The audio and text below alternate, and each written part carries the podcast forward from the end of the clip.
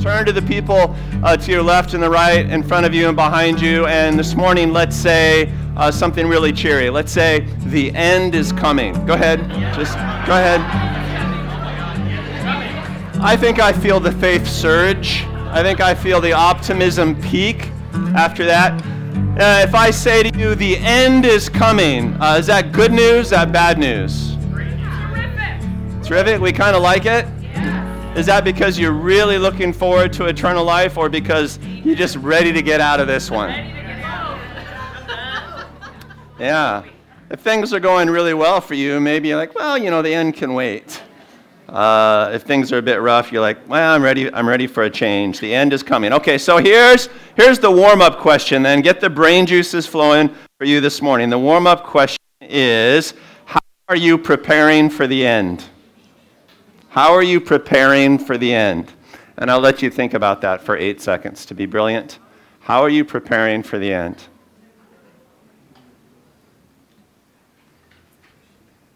How are you preparing for the end? Oh, it got quiet. All right, somebody tell me, how are you preparing for the end? Yeah, Brian. Strengthening my foundation in Christ. Strengthening your foundation in Christ. I don't know exactly what that means, but it sounds really cool.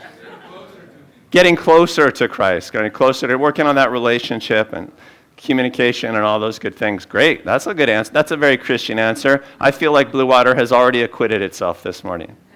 It's good. It's mature discipleship right there. I like it. What else? How are you preparing for the end? You're not? Is that what I heard? That's another way Blue Water acquits itself. Honesty. Like, I'm not. You know, I'm not. When it comes, it comes. Yeah. Good. Good answer. Vern.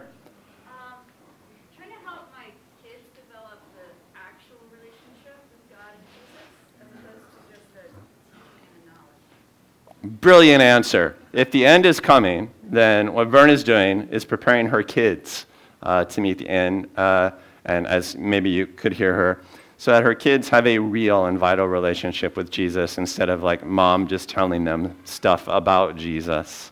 And I happen to know her kids are pretty great kids, doing well. All right, one more answer. He's got like the best answer. What are you doing to prepare for the end? Get others ready. You're getting others ready for the end. There you go. I like that answer quite a bit.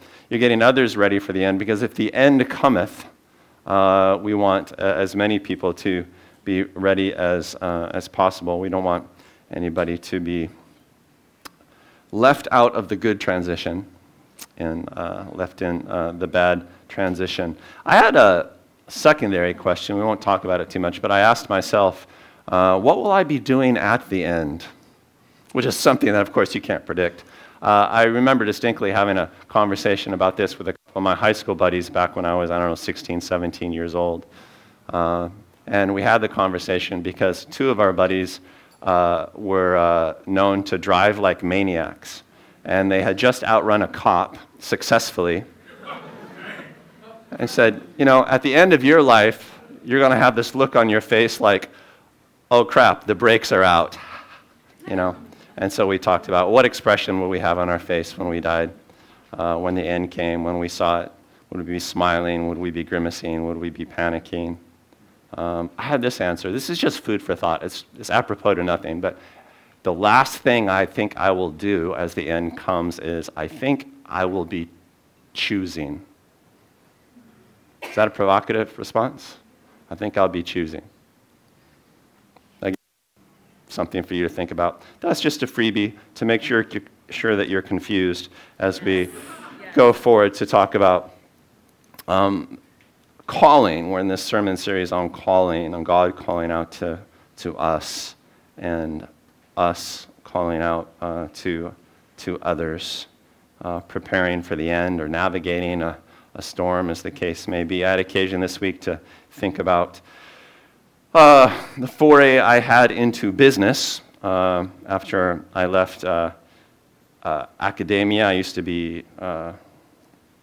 sort of an academic policy analyst once upon a time, and I left that and got a job for a while in software. I was a software executive. I didn't plan to be. It was just sort of a stopgap solution because I needed a job. And before I had gone to grad school, I worked for a software company for a little while. I wasn't a really techie guy. It didn't suit me very well, but I was living in Silicon Valley, and if you want a job in Silicon Valley, you write computer code. That's kind of how it was. So I did a little bit. Went to grad school because I didn't like working in the tech industry. Was in grad school for a while, kind of exited that career unceremoniously, and then I needed something to do. I took a job at this software startup that a friend of mine was starting. It was a little company, and I got involved kind of ignorantly, not really knowing the situation of the company, but they were almost broke at the time. I didn't really know it, and so I started writing code for them. But soon kind of moved into business development. It's like somebody's got to figure out how to sell contracts for this company. And so I figured out how to pitch contracts and sort of creatively present our product and stuff like that. And it figured out that I was better at that than I was at the really techie stuff. And pretty soon I was vice president of business development for this software company, again, in a field I did not like. And that was about the time of 9/11. And so the industry got shattered there for a while, and instead of like selling product, I was spending my time trying to figure out how to get the company to survive. You know, I felt like I was trying to keep the boat afloat during a storm. And then the president of the company, the guy who started the company, just shorthand way to say it, he sort of embezzled all the money out of the company, emptied our bank accounts, and left the country for about 3 months. And so everything became very difficult for me. And here's a job I didn't want, in a role I didn't plan, trying to save a company in a situation that should have been impossible. And I pulled all-nighter after all-nighter sitting in this corporate office trying to figure out ways to pitch the product to this company or change the product for such and such. I don't know. The details do not matter. I would have quit immediately, except I didn't have another job to go to at the time, didn't have time for a job search. And there were a lot of people I loved in the company. It was a pretty small company, and I kind of felt responsible, you know, for them paying rent, since I had suddenly found myself the ranking executive. I pulled it off. The point of the story is not what happened. It turned out okay. The president eventually came back. The board of directors believed him. They fired me. He fired me for calling him out. But even that was okay because the company survived, and it was eventually passed to some other friends from the company who built it and made it really successful. And it provided for people for a long time. Here's the point. If you've ever gone through a time of life like that where you're just trying to figure out how to keep things afloat for you and for others, the point is what I remember most about those all-nighters sitting in the office sketching on whiteboards was trying to figure it out. Just trying to figure out how the heck do I construct this thing such that we survive the apparent end. All these cataclysms, you know. When 9/11 happened, among the other tragedies, we lost our contracts in Manhattan. And when the president took the money, like we lost our payroll funds. Trying to figure out what to do when the end cometh. Have you ever been in a situation like that? You're like, you know, how do I keep this boat afloat? One of the reasons I thought about this story is because today we're going to talk about Noah. See what I'm doing there? That's pretty good, right? It's a pretty good transition. Last week, in our first week in the series on the call of the Lord that he puts out to us, is that the first thing we need to understand about God's call to life and purpose is that it is a call to decision. You remember that? It's a call to decision. And we all need to understand that in no uncertain terms. When you hear the call of the Lord, you'll have to decide something.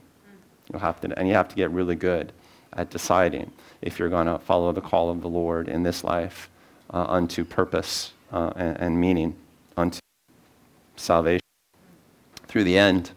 I enjoyed last week. I said, hey, if anybody wants to be baptized, I'll go baptize somebody right now. And did one baptism after second service. That was fun. I like the decisions. They're cool. The first thing we need to understand about God's call to life and purpose is that it is a call to decision. And this week, we're going to talk about how answering God's call should always lead to building something important. Building something that's going to help survive the end, so to speak.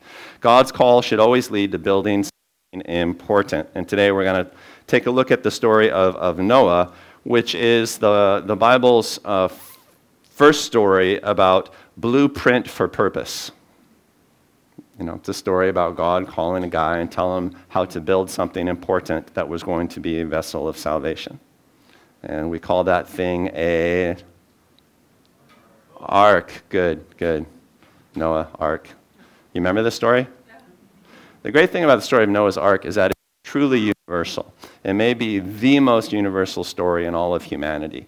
By some counts, there are 800 different cultures around the world that have the story of Noah's ark. They don't call him Noah in many of the stories. The name changes, the vessel changes a little bit, but like every culture in the world pretty much has a story about an epic catastrophe, an epic flood, and a guy who was sort of led by God to build something that helped civilization survive, right? Which is one of those true indicators that this actually happened.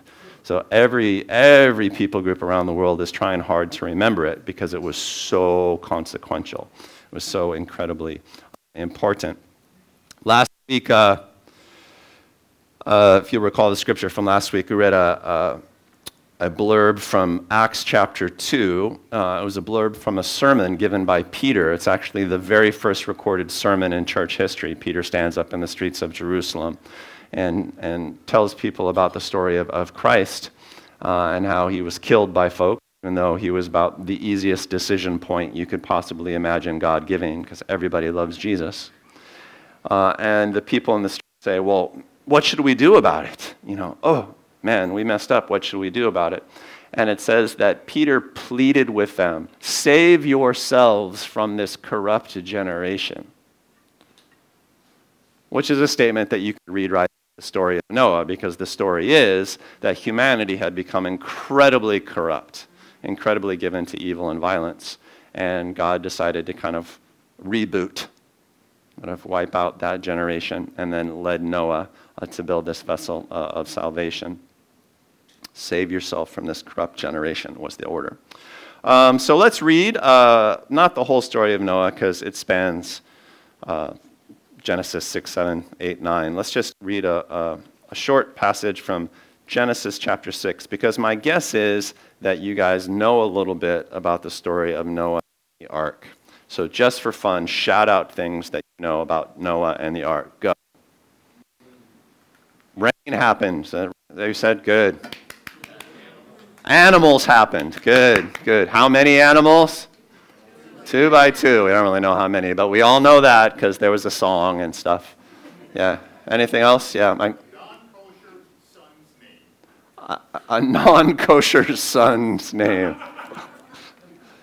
Yes, I'm sure we were all thinking that. Thank you for saying it, Mike. Gathering family into the ark. Yeah. All right. Promise. Yeah. Promise encoded in a. Yes. If you live in Manoa, you think about it every day. All right. So I'm just going to read suggestively verses 9 through 22, and you guys probably know the rest of it. Picking it up at verse 9 in Genesis chapter 6. This is the account of Noah. Noah was a righteous man, blameless among the people of his time, and he walked God. Noah had 3 sons, Shem, Ham, and Japheth. Which one is non-kosher, Mike? ham. Dad joke.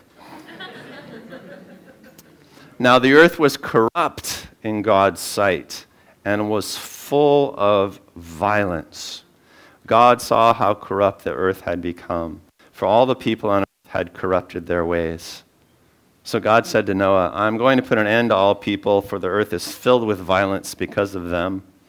I am surely going to destroy both them and the earth, so make yourself an ark of cypress wood. Some translations say gopher wood, which is cool. Make rooms in it and coat it with pitch inside and out. This is how you're going to build the ark. The ark is going to be 450 feet long, 75 feet wide, and 45 feet high. Make a roof for it and finish it. The ark and finish the ark to within 18 inches of the top. Put a door in the side of the ark and make lower, middle, and upper decks. It's quite specific, right? You get quite a blueprint, actually. And for as ancient as the story is, the specificity of it is unprecedented. This is not how people used to tell stories. I'm going to bring floodwaters on the earth to destroy all life under the heavens. Every creature that has breath of life in it, everything on earth will perish. This is not sounding good. But I will establish my covenant with you, and you will enter the ark, you and your sons and your wife and your sons' wives with you. You're going to bring into the ark 2 of all living creatures, male and female, to keep them alive with you. 2 of every kind of bird, of every kind of animal, of every kind of that moves along the ground, will come to you to be kept alive and presumably to reproduce, since they got males and females. You are to take every kind of food that is to be eaten and stored away as food for you and for them. And Noah did everything just as God commanded him. So much history in early chapters of Genesis, and I'm an ancient history buff. I love all of the ancient architectural digs that they're finding now. They're unearthing a lot of architectural digs around this area of the world now. And they've discovered recently through all sorts of different evidences that there was definitely a global flood. I think we can kind of suggestively date when this story happened. There was a massive global flood at 11,600 years ago, and probably another one before that, around 12,800. And there are stories around the world that try to date this. It really actually happened. The cataclysm was epic, and somehow God warned a guy, and there was a small group of people that were prepared. I just find it really fascinating. And a lot of the stories, even the ones that are extra biblical, share the same motivations. They say, well, humanity had become really, really wicked. We should have seen it coming. Humanity is trying to remember something here. There's so many things that you could do with the story, so many different points that you could talk about then. But here's a question for us this morning. What if Noah had not pulled it off? That's all. I just want to think about that. What if he hadn't pulled it off? We wouldn't be here. Yeah. Fair enough. It was really consequential, right? Which is why every culture on earth is trying to remember it. It's like, whew, we barely made it. It's one of those things. Super, super consequential, what Noah did. It really makes you focus on what he did and what it must have been like for Noah. I mean, it was a very consequential story for him and his family. If he hadn't done it, then he would not have survived, and his family would not have survived. And he probably had occasion to think eventually, and human civilization would not have survived. And I would just like to recommend to you, as you think about the call of God in your life, the call that God is putting out to you this morning, that after you make a decision to follow Jesus, because Jesus is the decision point, that's what we talked about last week, then you will probably want to build some sort of vessel of salvation.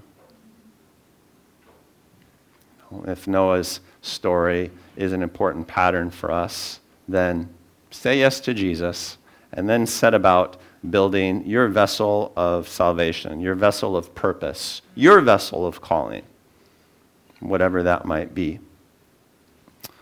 so that you survive till the end.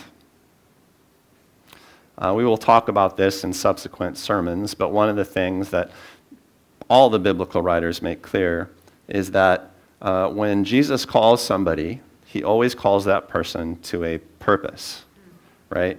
He doesn't just show up and say, the end is coming. You know, he says, the end is coming. Get busy. Follow me, he says to Peter and James and John at the shores of the Lake of Galilee. And I will make you fishers of men, right? There's always that second bit.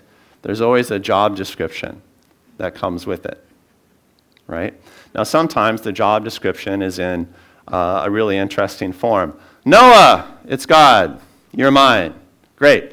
Build an ark. What's an ark? Well, let me tell you about that.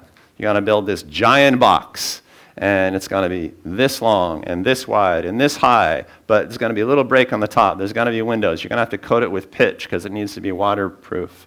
You imagine building that in the plains of western Turkey on the plateau, you know, not a bit of water in sight apart from the river. It took him over a century to build this ark, you know, because it's just him and his family, you know, boat builders, righteous people. One of my hobbies.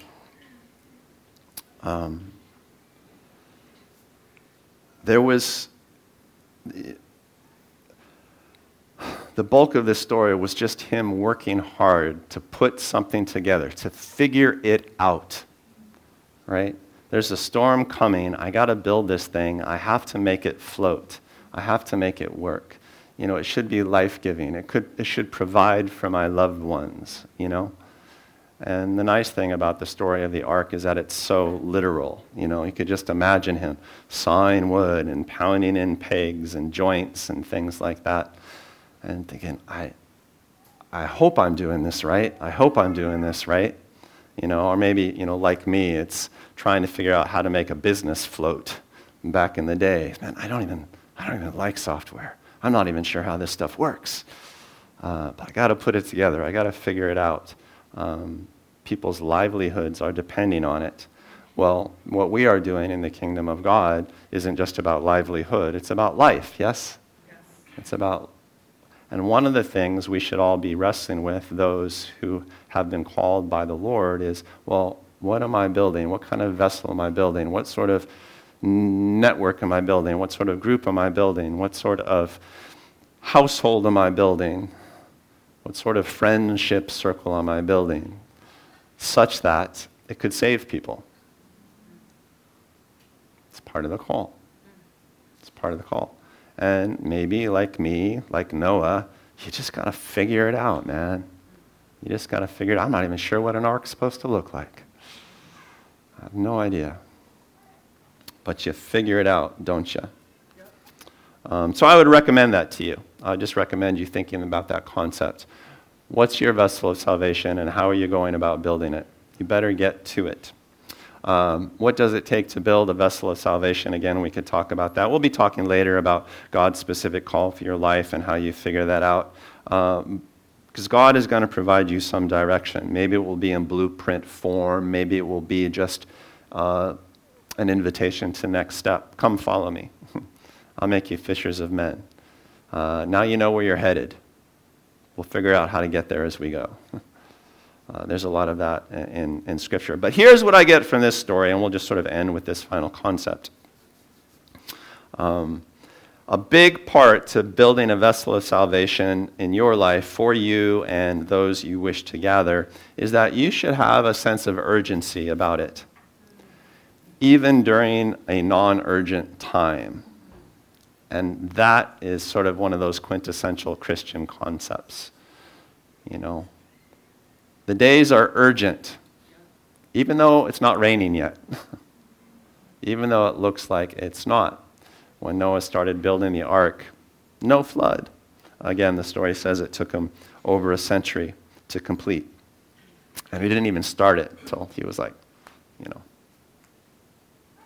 near 500 years old. So quite a retirement project.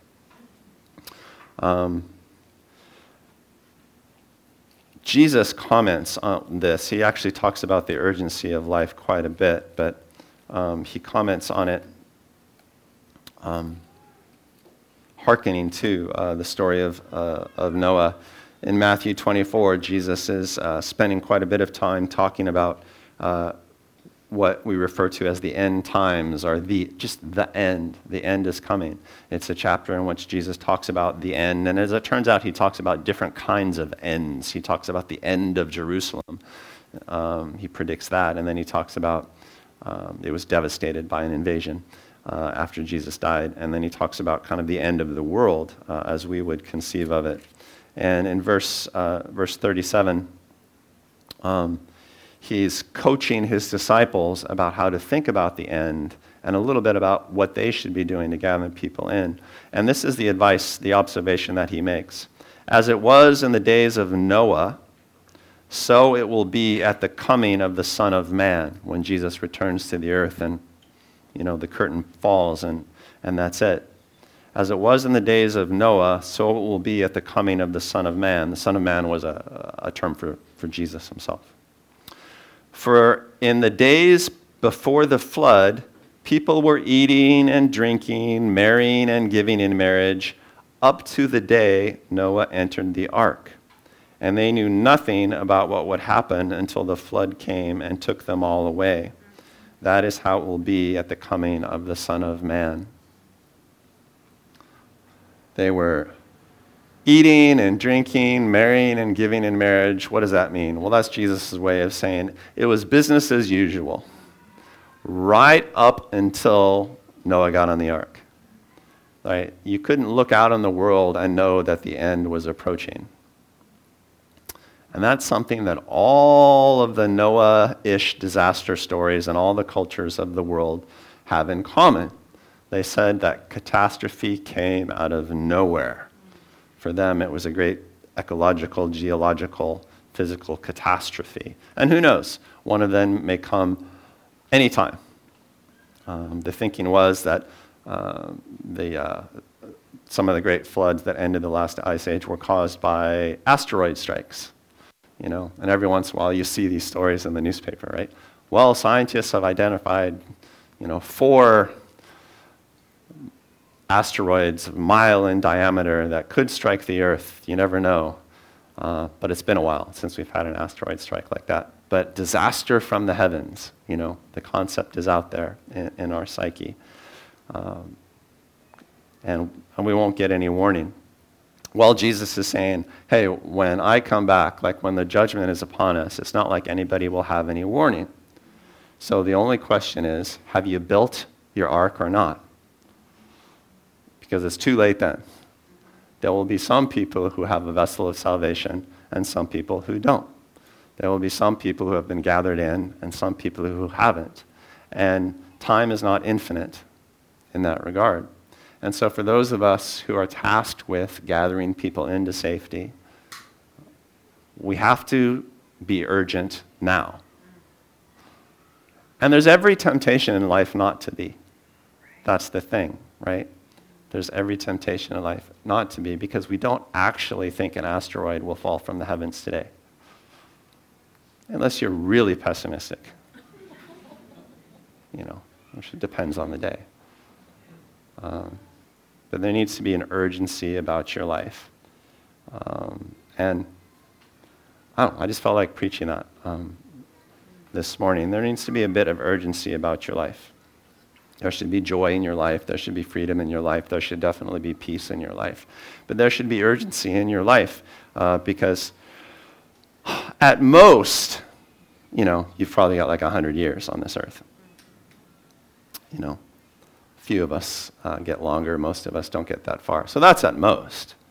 That in itself is probably enough to make you feel a little bit urgent if you think about it really hard. Most of us don't enjoy it. Because it's not super fun.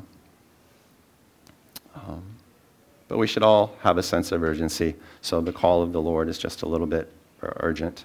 But that leads to the question, have you given thought to what it might mean for you to build a vessel of salvation in your life? What's that going to look like for you? Have you done it? What does that make you think of? Have you built a vessel of salvation in your life? Have you followed the path of Noah?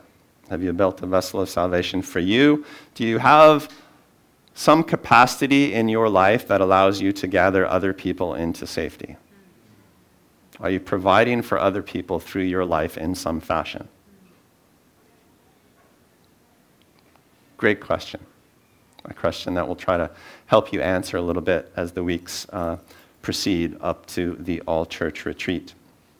One vessel that we have for safety, one ark-like vessel that we all share is the church.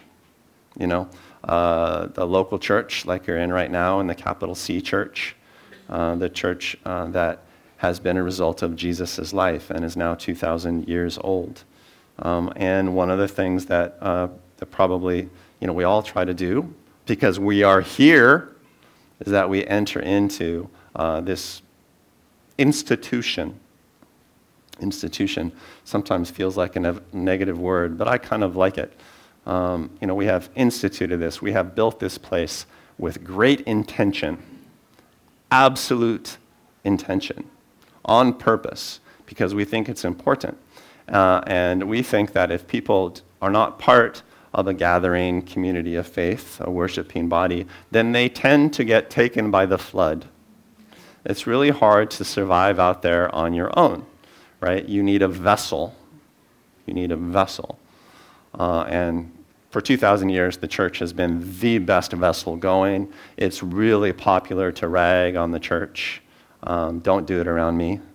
You can, but I'll argue back at you. Because I just really, really value it. It gets a bad rap in history, but it has saved countless millions of lives. Physical lives, because the church does and always has done a tremendous amount of human justice work. But also, of course, eternal lives, you know, spiritual lives. And the church is the leading vessel. So if you want to build something important, build a church, for Pete's sake.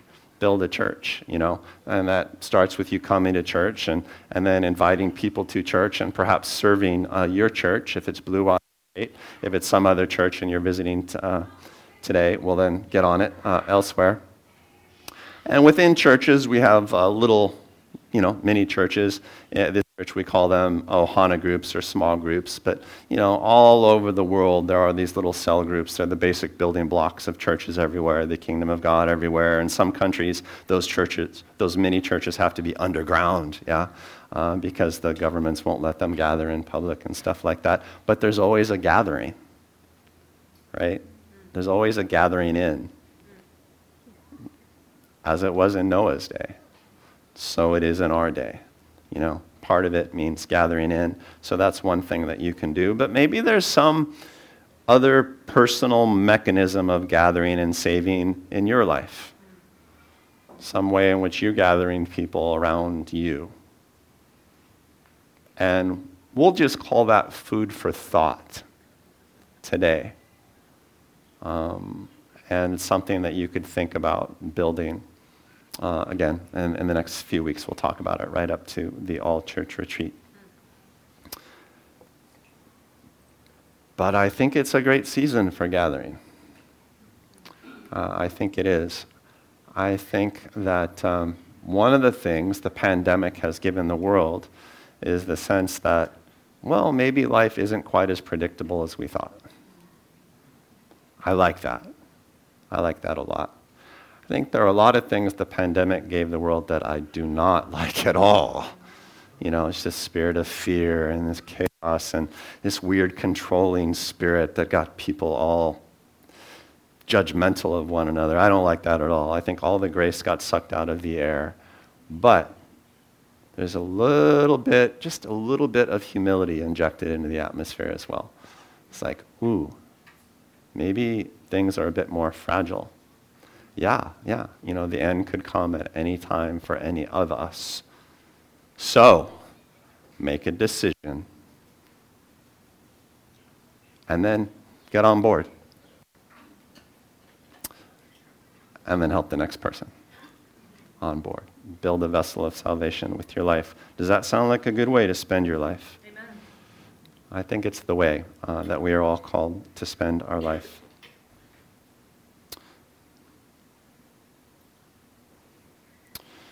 Holy Spirit, we just give you space to speak in this house, to speak to those who are gathered.